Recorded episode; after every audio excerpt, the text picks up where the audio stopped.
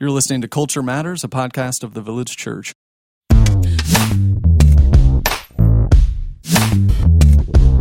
This is Josh Patterson. On today's episode, we're discussing apologetics and tough topics with Joshua Ryan Butler. And we'll jump into our new segment called Slow Takes, discussing Stranger Things.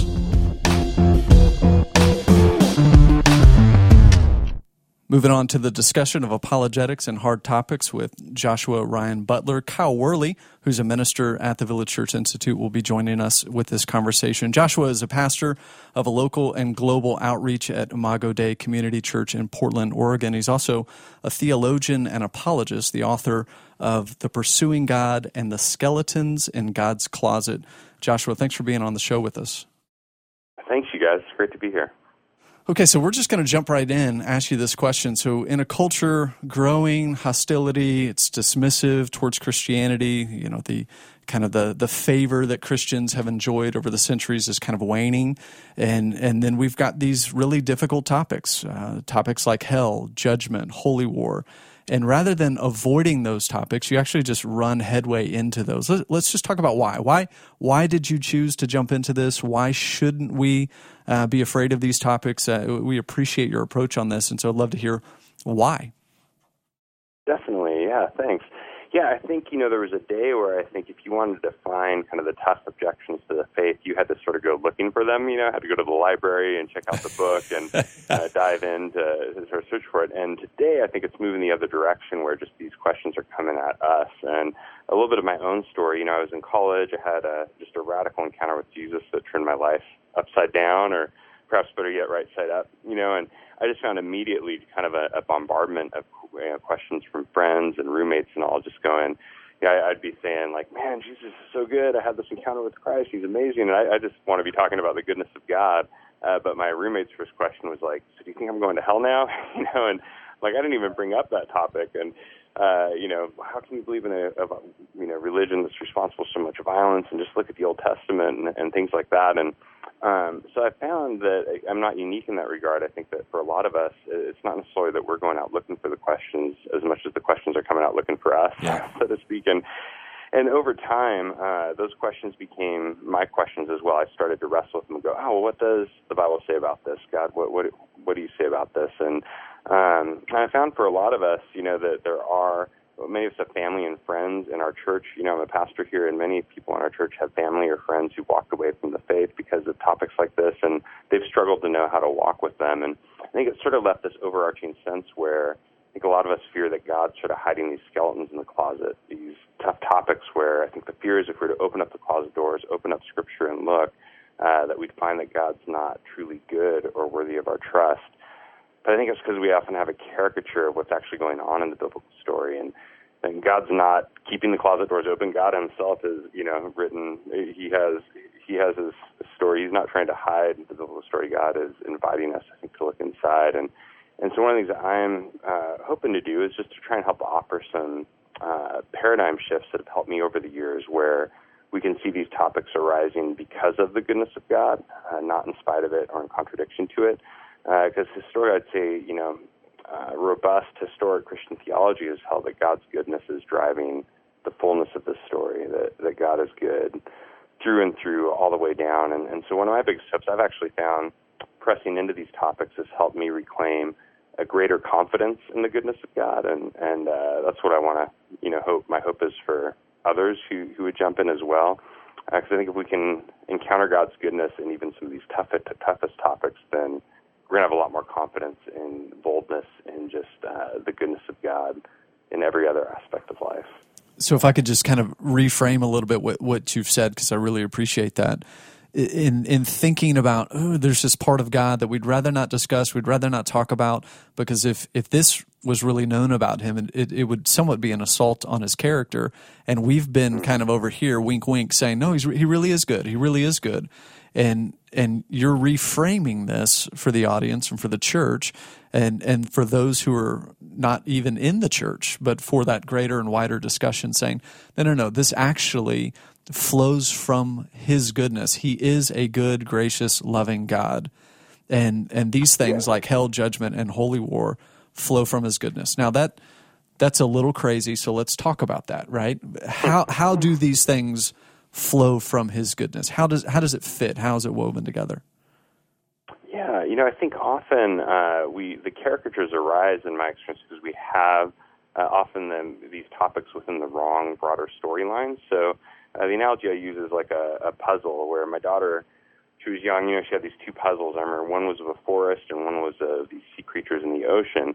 And uh, if you were to take kind of one of the puzzle pieces of the sea creature from the ocean try and plug it into the uh, picture of the forest, it would wouldn't fit. The colors would be off. It, it would look funny, and you'd be going, "Why? Why won't this? Why won't this fit? Why won't this work?" And I found that's often, I think, with these topics, it's um, if we get the overarching storyline wrong, uh, the topic just doesn't seem to make sense. And so, uh, one of the things I'm trying to do uh, in the Skeletons book is to try and uh, reframe some of the caricature stories that our culture tells with more the gospel storyline and how it starts to make sense of the topic. So, uh, to use the example of hell, I think the storyline that most people uh, often have in our culture today is one uh, that would say, "Well, right now I live on Earth, and one day I'll die, and when I'll die, uh, when I die, I'll either go up to heaven or down to hell." And so, it's sort of a storyline of Earth now, heaven and hell later. And you can start to see in that picture how heaven becomes like this place of reward for the good folks, and hell a place of torture for the bad folks, kind of thing. Uh, but I think the biblical storyline is actually different. The biblical storyline would be that God creates a good heavens and a good earth that are then torn apart by the destructive power of sin, death, and hell. And it's because God is good that He's coming to reconcile heaven and earth from the destructive power of sin that we've unleashed. God is on a mission to get the hell out of earth, as I say. You know, kind of not to get us the hell out of earth as much to get the hell out of us on earth and to banish all those forces that stand unrepentantly opposed to His good kingdom. And when we get that storyline in place, we start to see a tough topic uh, like hell arising because of the goodness of God. It's because He wants to redeem and reconcile and restore His creation and the human community from the destructive power of our sin. And the question is, do we want to receive His goodness, or you know, that, that's come for us in Christ through the cross, or do we want to resist and kind of cling to our independence and autonomy from God? Um, which ultimately, then, uh, you know, the question becomes, man, are, are we willing to receive the pursuing goodness of God, or do we want to cling to life on our own? So that would be an example with that. You know, I think uh, to use a, another example from the book, the um, topic of, of uh, holy war, I think a common storyline that people will tell with that one is sort of, you know, it's just one more example of the strong using their gods to justify the conquest of the weak. Uh, but when we dive into the Old Testament, I see, I think we see a very different picture. This is God arising on behalf of the weak against the tyranny of the strong when it's been raging for far too long. That this is a God who chooses a nation of slaves from out of the mighty empires of the world and kind of takes on uh, the imperial powerhouses of the day on behalf of his weak and uh, wandering people. And so it's really, uh, uh, uh and you know, they don't have the weapons, they don't have the manpower, they don't have the strategy or strength that all the surrounding uh, powerhouses do, their only chance is that God is the one who fights for them. And I think that actually becomes a source of hope for the marginalized and oppressed of the day that God is patient with kind of the structures and the things of our world that stand against him, but ultimately that God is coming to to judge and to redeem, that, that God come in to actually set things right and establish his kingdom. And so uh, so those would be some examples where I think um, when if we get the overarching storyline wrong, then we can start to see these topics as conflicting with the goodness of God. But when we sort of get the puzzle picture, the right puzzle picture in place, it starts to make sense more as oh, we can see this coming because of God's goodness for the world.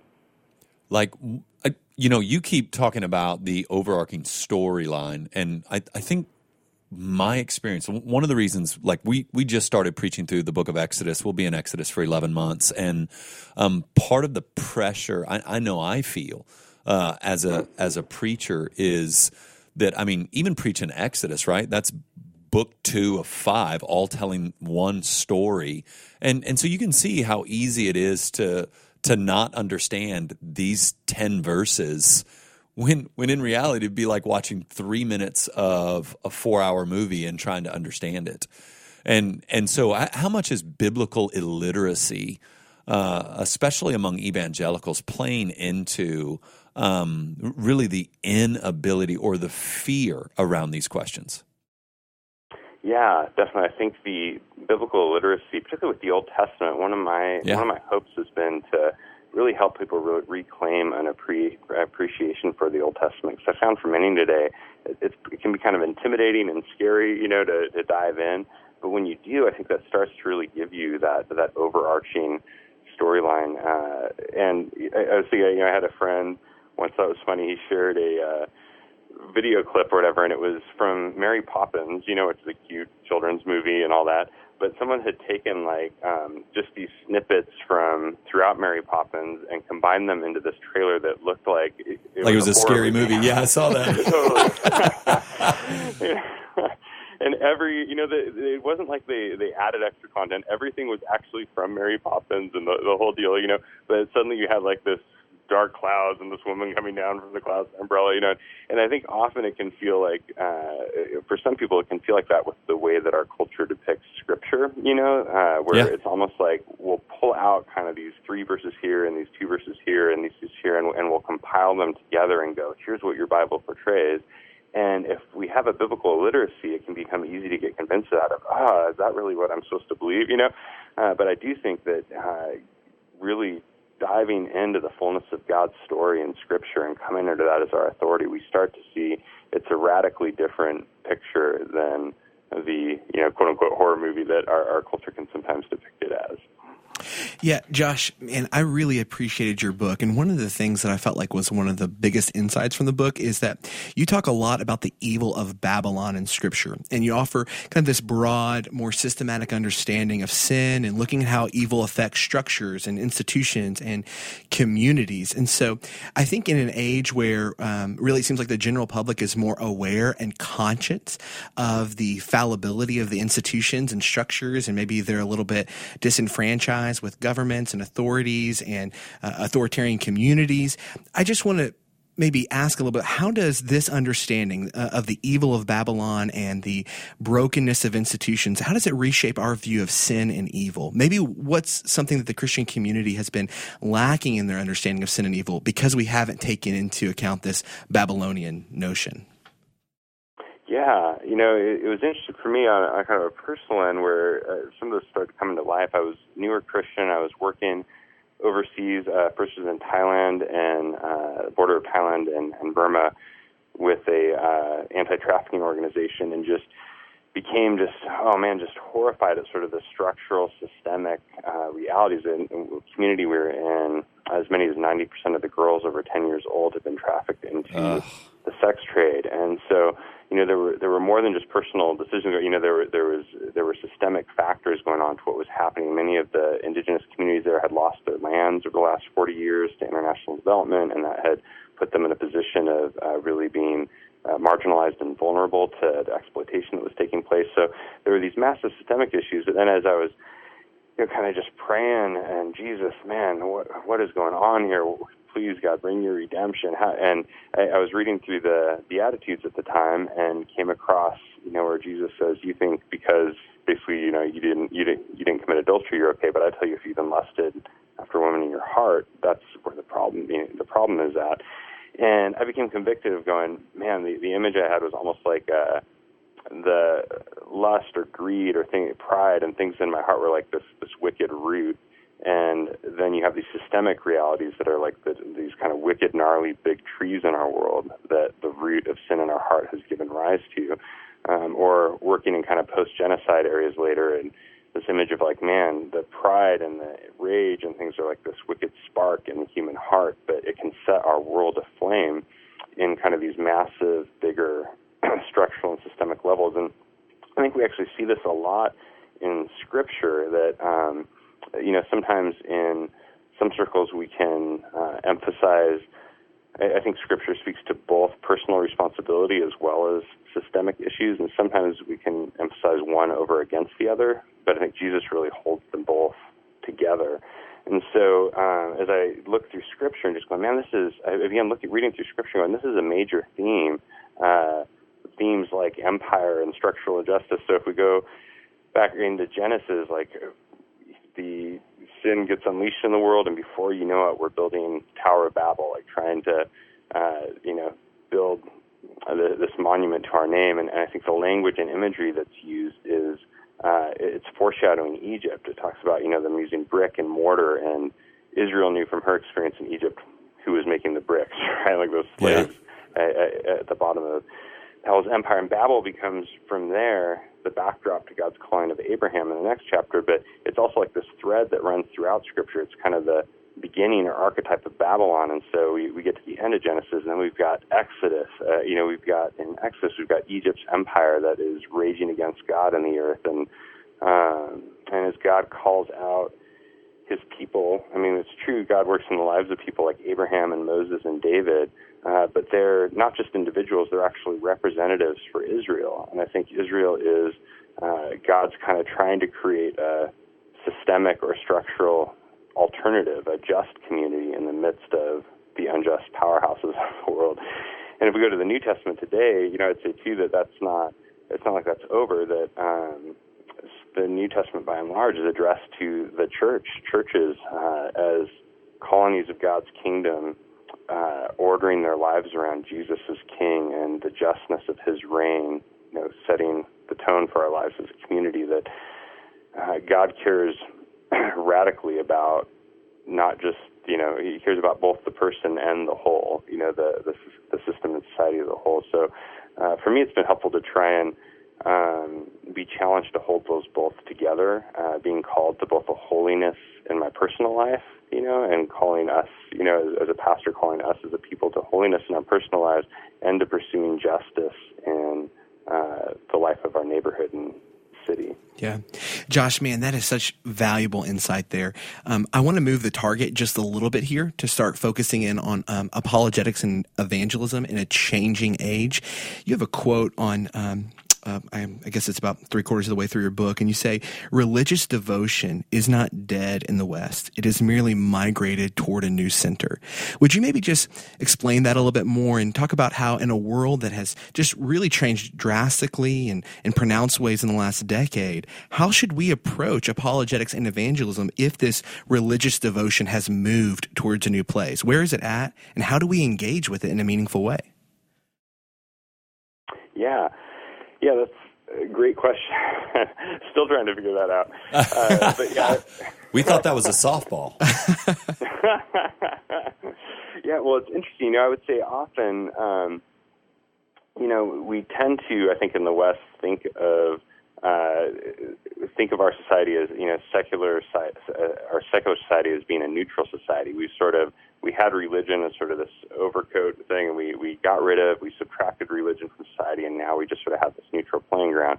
Um, but the reality is there is uh, you know there is this underlying devotion at the heart of modern culture as well. And my city, I don't know, in our context here in Portland, it's it's less like um, I don't know the the things that will get you approval. You know, do you ride your bike to work and eat organic and support a humanitarian initiative in Africa? you know, like it's, it's and those are good things. I think like traditional religious works, but they do kind of become the merits by which we justify ourselves to those around us, by which we you know try and present like, hey, I'm I'm a good person. I, I measure up, and um, and I think even in uh, America at large, you know, I would say consumerism is the number one religion Hmm. uh, in our in our culture. Like we really, uh, the malls have become sort of our new temples where we go to uh, achieve identity and and to, to to identify ourselves by what we consume and purchase and buy and what we wear and the kind of music we listen to and all those things. And so um, there is sort of this.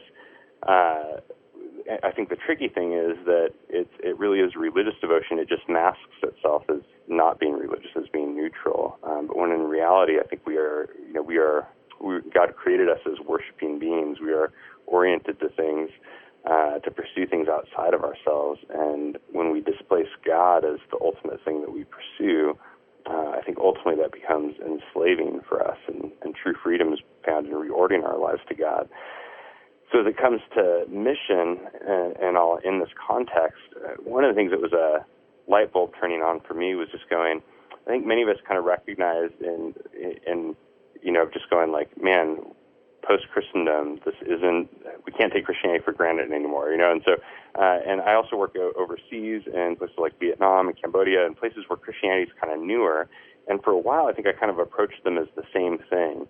They don't believe in Christianity here by and large. and They don't believe it back home either. And so we're going to try and approach mission in Portland as like a pre-Christian context. But what the light bulb train on was recognizing that, well, pre-Christian pre-Christian culture and post-Christian culture are two radically different things. Um, pre-Christian culture maybe doesn't necessarily have the exposure to the gospel or Christianity so much yet, but post-Christian culture uh, thinks it does. like like yeah. our culture thinks they've already encountered Jesus and has rejected him, you know, or has encountered the gospel and has rejected it, uh, and so they're really uh, it, it, it does feel like a, a, a different challenge to go. How do we um, kind of both provocatively and prophetically confront the idols in our culture uh, and, and reveal how they're enslaving and and present Jesus in the beauty and glory of who he is in a way that um, yeah, a way that brings brings freedom and, and, and calls people into life with, with God and his kingdom. Yeah, let me let me ask. I'm I'm just going to turn us just a little bit to ask a, a question that, as a pastor, I, I, wrestle with, and we'll just kind of wrap up our time together with this one because it's it's I think it's a big question.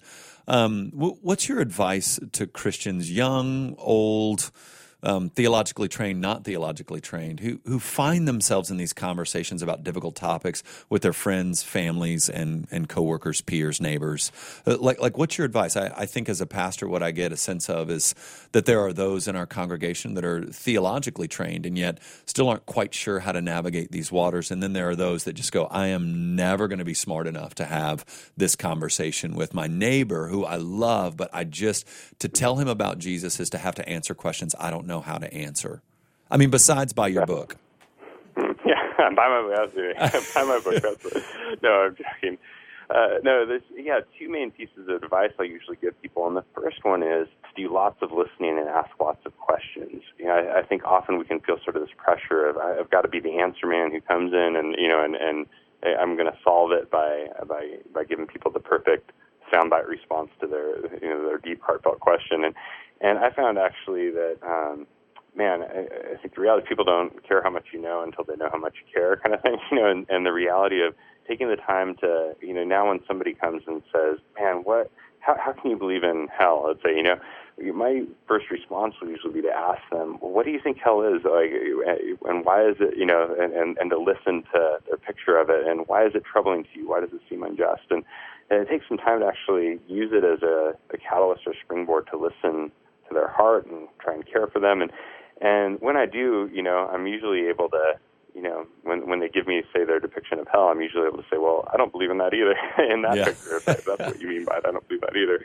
And it can kind of clear the ground for a for them to know that, I, I care about them and and not just. Uh, the answer guy, and B, uh, you know, I, I think uh, clearing some space where they become interested to know, oh well, well then, how do you make sense of this as someone who you know who believes this? So, the first piece I, I think is yeah, being able to ask lots of questions, really try and listen to their heart, uh, their their story, why it why it bothers them, uh, and the second piece is the freedom to just say I don't know. You know, I think often.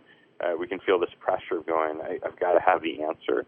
Uh, but I think if if we can really take the time to listen and and you know we can share our thoughts, but I, I found there's a freedom in when someone knows that I can hear their objection fully and tell them I don't know, and yet do it from a place of still being confident in Christ and who He is and His His, his you know claim on my life. Like I think that creates space for them to go to. Oh, you know, like the, they they can see the same objection I'm seeing, and yet it's not necessarily shaking their confidence in who Jesus is.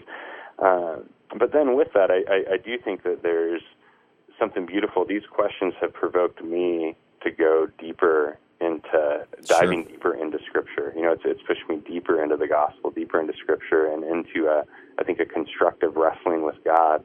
And I would say God's shown up there and met me there. And I, I know many others, you know, who would say the same thing that I think God encounters us when uh, the, the the tensions we might feel with Scripture can either be used as an excuse to push ourselves away from God, you know, or it can be used as a catalyst to dive deeper into who He is. And and my hope is that for us as the body of Christ, these questions that our culture is asking could actually be a catalyst for us to go deeper in His Word and deeper in our dependency on His Spirit, and allow Him to kind of shape and form us in some fresh ways that could speak meaningfully to our culture today. Yeah, amen. That's really helpful. And Joshua, we just want to thank you again for your work and, and the, your contribution to this conversation, helping us think through uh, just with a richer biblical theology around really tough topics. And so, again, thanks for being on the show. Thanks for the conversation. Thanks for your work. Thank you, guys. Really appreciate the ministry of Village and the work you guys are doing. It's an honor to be here with you guys. Thanks, All right, brother. brother. God bless on you. you.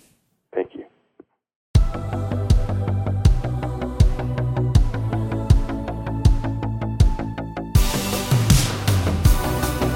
Let me reintroduce the idea of slow takes over hot takes. Slow takes is the new segment that we're doing here on Culture Matters, where we're just taking a topic and spending some time discussing it. So uh, we feel like there are plenty of opinions that are battered about, and uh, we're kind of a soundbite culture, but wanted to take some time and spend some time thinking and mulling and having a conversation, slowing the conversation down a bit. And so in this particular segment, we're going to be discussing Stranger Things.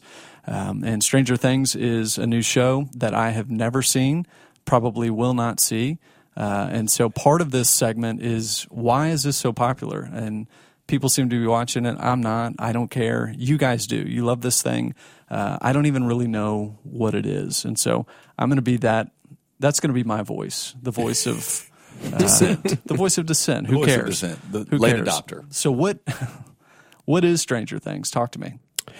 Yeah, Stranger Things is a wildly successful Netflix show that's going on right now. Wildly. Wildly successful. It's massively popular, um, and uh, you Even should ju- people who hate it are blogging on it. Oh yeah, absolutely. And the time is not yet gone for you to jump in and be in on this show. just by 2017 when season two starts. Sure, Just you want to be go caught back up by then. Is this just a bunch of Xers looking back on Goonies and thinking, this reminds me of my childhood? Is that what's going on in this thing? Yeah. In, in in all seriousness, I don't want to assume that everybody is watching it because you think everybody's watching it. I'm not watching it, uh, and I realize I may be the minority. But seriously, what is it? What is Stranger Things? Yeah, it's a. I know Kyle hit it a little bit. It's a Netflix original TV series created by two brothers, Matt and Ross Duffer. It's set in 1983, small Indiana town. A 12 year old boy goes missing. That's sort of the sets the the plot up at the very beginning, and from there, I, I don't want to give a lot of spoilers, but I would just say it sends the town into a frenzy and um, a supernatural one at that, and a lot of things, strange things, start to happen, and um, it forces a community to come together, friends to come together to figure out where this boy is and solve other mysteries that kind of come up in So you along said the way. supernatural. This is a Christian film. no, I mean not quite. I mean, uh, it it may be consistent with like the Christian conception of the world in the sense of like we are we do live in a world, and Christians do believe that we live in a world that um, where the supernatural has intruded in a big way, so that we're kind of enveloped in the supernatural, even though a lot of times our day in and day uh, day out life doesn't really reflect that awareness. Um, but I think some of the like mystery of the show and the reason that it's attractive is yes, Matt, I think you're right that it does hit on some of that nostalgia of the 80s. But the Duffer brothers are really masterful in the way that they kind of take the best of Steven Spielberg, which is like this childlike courage and acceptance of the supernatural, and they blend it together with the Stephen King approach of like uh, viewing the adults in this show as terrified by the supernatural. And so I think it's a really kind of masterful weaving. So like even if we didn't comment on like the spiritual implications of the show at all, it just stands on its own as a really good story. Yeah, and I think what it does differently. So there have been other things that have come out like this about the supernatural, obviously, and then you have a movie like Super Eight that kind of tried to do the same thing. It took all these nostalgic elements. It really that was Aliens, right? yeah, Super that Eight was one aliens, and I did you know, see that one. It was Great riffing. film. It was riffing off of Steven Spielberg and some of these same things. But to me, Stranger Things got more traction and it's resonated, at least for me personally, and I think on a wider audience because it has characters that you really care about. It has an, an emotional core that I think Super 8 was missing, and it doesn't play it safe. So Super 8 to me was a good movie, but it played it pretty safe. It was like and I kind of saw the newest Star Wars movie, even though I liked it as well in the same way. It seemed like it was just trying to please fans, please people who were familiar with these stories and these movies from the past.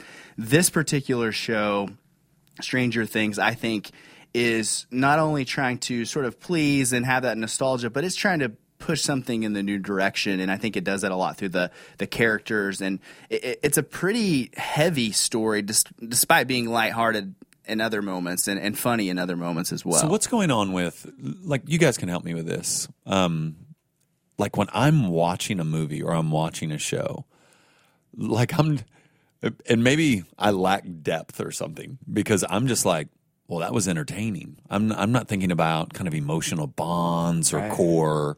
Um, so so talk to us just about the like the are those kind of the invisible forces that kind of hook into people um, as they're watching? Because that's what I mean. That's what I want to get. Like, what is it that draws the millions and millions of people to to watch this show? Because I don't think the average viewer is thinking, I feel an emotional attachment to these kids. So so that's why I'm trying to like it'd be really helpful to understand kind of what's going on in us as humans that makes this thing and things like it because Super 8 was wildly mm-hmm. successful even though it was mission it was missing one and yeah, I mean, it played it safe. Yeah, I would say it played it safe. See, I don't. So, like, I don't know what that means. I feel like I'm a, I'm an intelligent human being. I like film. I, I, I like the way film works. I love good stories. But, but like, I don't. I don't know what that means. Yeah, I think maybe some of the things, and I totally understand your question. Uh, my wife and I have been talking about this as well because she's like, "Oh yeah, I mean, I'm interested just in the story, but do I always have to like kind of mind the depths of it and figure something out? You know, just like can just we just eat some popcorn and watch something? Can we just up? enjoy? All right. And I think part of it is that stories like this resonate so deeply with us um, because we know that we are a part of this kind of story, not necessarily a story about you know a monster that escapes from a laboratory and another Spoiler dimension. Alert. Right. Oh, that was Super 8. No, well, yeah, both and, I guess. Okay. But um, I think one of the reasons that these kinds of story resonate with us is because here we are as modern people, and we have it like everything in the world has told us, like, oh, there's a natural explanation for everything. But deep buried down within us, we know that there's something that is unexplainable, that is supernatural. And here's a show like Stranger Things where you literally have the transcendent breaking through the walls. So, in, in like, that's why the adults are so terrified of it is because they've accepted a version of the world that says there's nothing outside of the world. It's why the kids are so courageous and open to it is because they've, they haven't yet accepted a version of the world that goes, no, there's nothing outside of this world. And so it's like, you know, what C.S. Lewis said, if you could like kind of remix one of his old quotes, you know, C.S. Lewis said, you know, if I find in myself a sense of the supernatural that nothing in this world can account for, then the only logical explanation is that I was meant for stranger things, right? Mean, that's kind of like remixing you, one of you his worked old, on that, Kyle. I did. Like that was you last night some, some before you right crashed there. out after the fantasy football draft. no, I think I think what Kyle's saying is is really important. And Alissa Wilkinson wrote a piece for Christianity Today, who we love and respect, who we love and Former respect. podcast we, yeah, we had her Former own podcast podcast. great. like we did. I think the decision was made that we would. She would be fun to see a movie with. Yeah, she would be. Unlike Anyway, yeah. move on. Remember when you said I wasn't fun to see a movie with, but Well, and I never think it's- actually Hey guys, seen a not movie here. with Guys, me. we're we're live. Let's, let's finish the talk on Stranger her Things. her piece um, is is excellent, and what it really hit it really hits home what Kyle's trying to say, and she talks about, and this is the philosopher Charles Taylor talks a lot about this when he's defining our world, and he says that we live in a secular world that's been disenchanted, meaning that we we're naturalists. What we see is what we get. Um, science answers everything. Really, science is our god in many ways, and this is very modern thinking.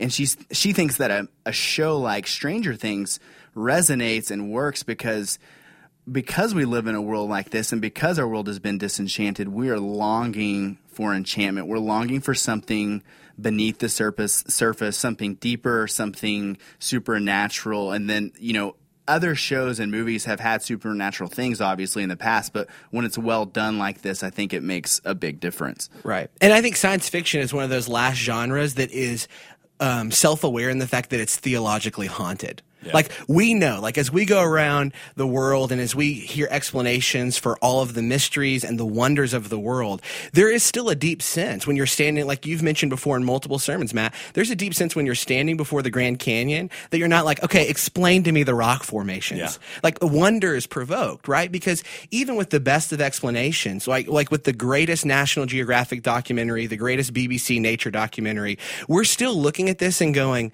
like Andrew Peterson has said in one of his songs, don't you want to thank someone? Like, Yeah. isn't there like this sense of wonder that's evoked? And Stranger Things is this little world and it, it, that kind of presents before us this picture of going, yeah, you know those things that may seem unexplainable? Like that may be closer to the world than you think it is. Yeah, and and to answer your other question about just watching these things and in the midst of them having these grand ideas or insights, that's not me. I you know, I watch this show and just enjoy it. I'm I'm kind of in the moment and I think it's after the fact that I'm stopping, I'm reflecting, I'm having conversations, I'm reading other things that people have said, other other observations that people have made, and then I start to begin to make my own observations out of those.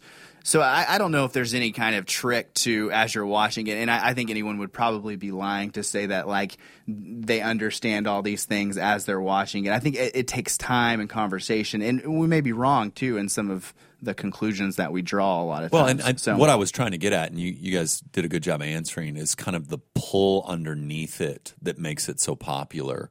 It isn't this kind of I know what's going on here, but it really is kind of a subterranean pull from the soul that likes certain themes, that is drawn to certain realities. And so you, you did a great job unpacking that. That's what I was. Let me trying- ask you this question, just in light of that, the idea of paying attention to what has your attention. Hmm. And so, I, again, I'm not seeing the show, but when you're watching the show, if you were to pay attention to what actually has your attention, does that make sense?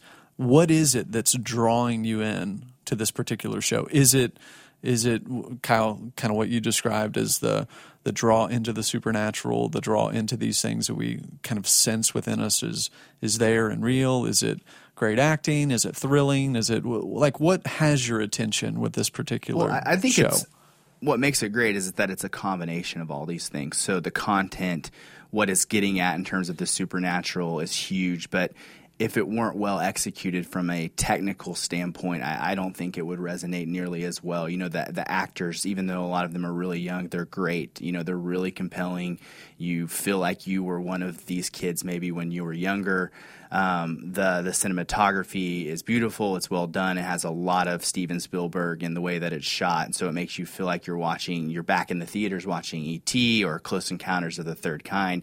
I think it's just it's it's an all around really good show, and that's what resonates. And, and another big thing for me that I wanted to talk about was just the theme of loss um, that's in this particular show. I think that that's something that just on a real emotional, not intellectual level, I think resonated with me is hmm. you have a lot of different loss going on in this show. You have the loss of really innocence with these kids and what they're going through. You have the loss of innocence with this teenage girl who loses her virginity in the story early on, and she's kind of there to deal with that.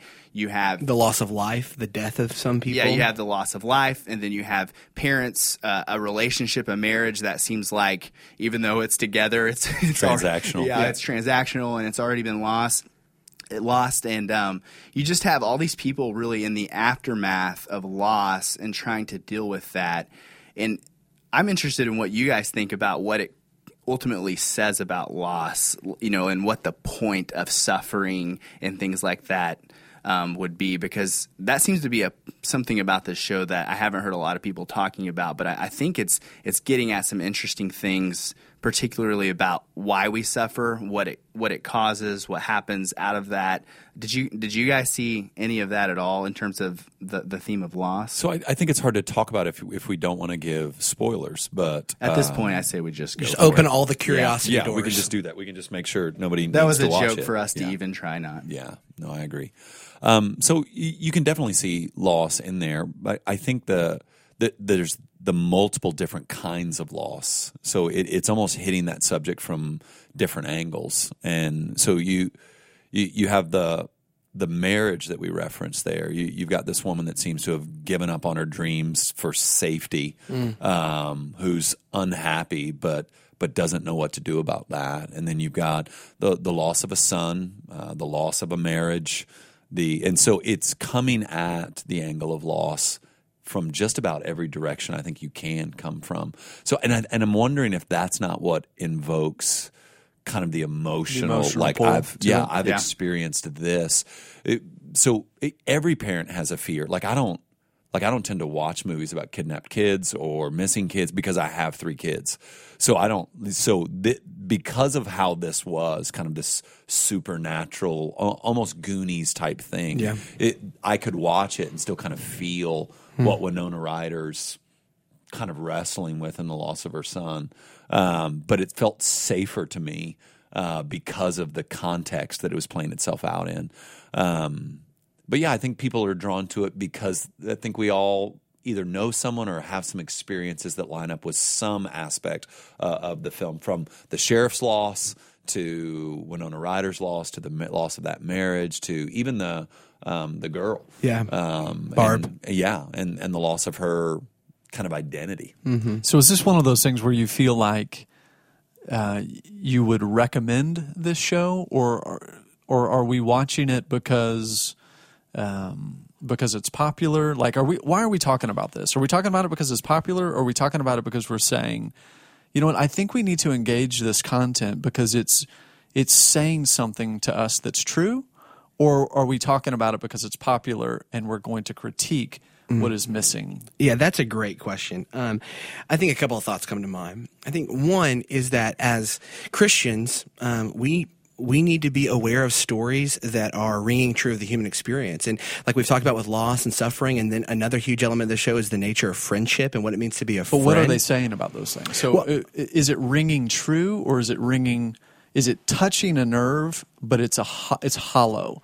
It's not full. I would Does I that would make argue sense? that again. I'm not Well, seeing like it. So I'm yeah, just like Oh, like sure. any Yeah. like any story created by fallen human beings, where whether it be Christians or not, I think it's going to come up short and really, But they're you know, grasping. getting everything right. Yeah, but I would I would say that most of it, and that's why it's it's so fascinating and so interesting to me because it's such a popular show. Yet so much of it rings true and lines up with the Christian way of seeing the world in terms Right. of in terms of friendship, in terms of believing that there's a world beyond ours. And there's even a moment in the in the show where we see this dark supernatural world most of the time, but they reference in one part of the the show after, right after some really difficult things happen that hey there there's this other world where there is no pain there are no tears and um, where everything is kind of made right again and it's just a small reference but the show gets a lot of things like that right about the way that we're supposed to see the world and so that's why I think it's an important show and it's a show that I would recommend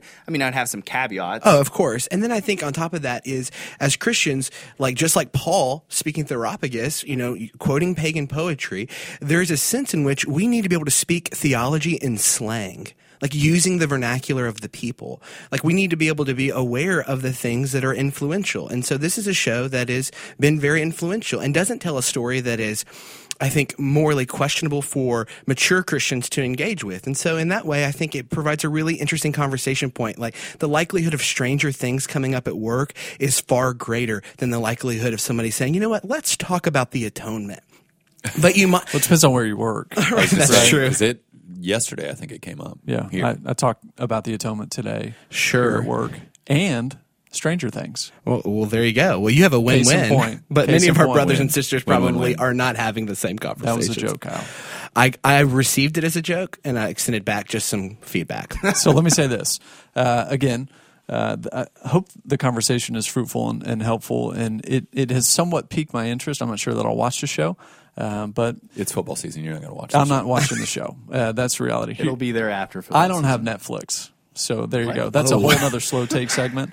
Um, and really, nothing in my life has changed because of that. That's true. Um, but It's true. uh, I'm grateful for the conversation, and I feel better equipped, uh, somewhat, to know what is going on at some level in Stranger Things. And I do agree with you. Just to be able to have some of that slang, to be able to interact with the vernacular, and to take this theology that sometimes can get kind of positioned up in this ivory tower away, tucked away for theologians, which just is a farce. It's not true. course. To be able to take that and apply it and filter it, and I think Kyle, the the language you used last time was something about um, Faithful improv. faithful improv. I do like that. Just being able, able to work the muscles of applying theology as a grid and a filter to our lives.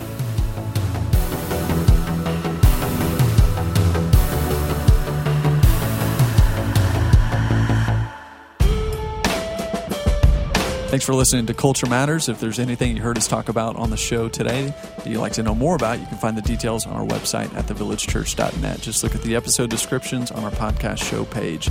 Our next episode, we're going to be having a conversation with Thabiti Anyabwile. Looking forward to that as we discuss politics and the election that is looming in front of us. If you have any questions, let us know on media, social media, using the hashtag AskTVC. See you next time. God bless.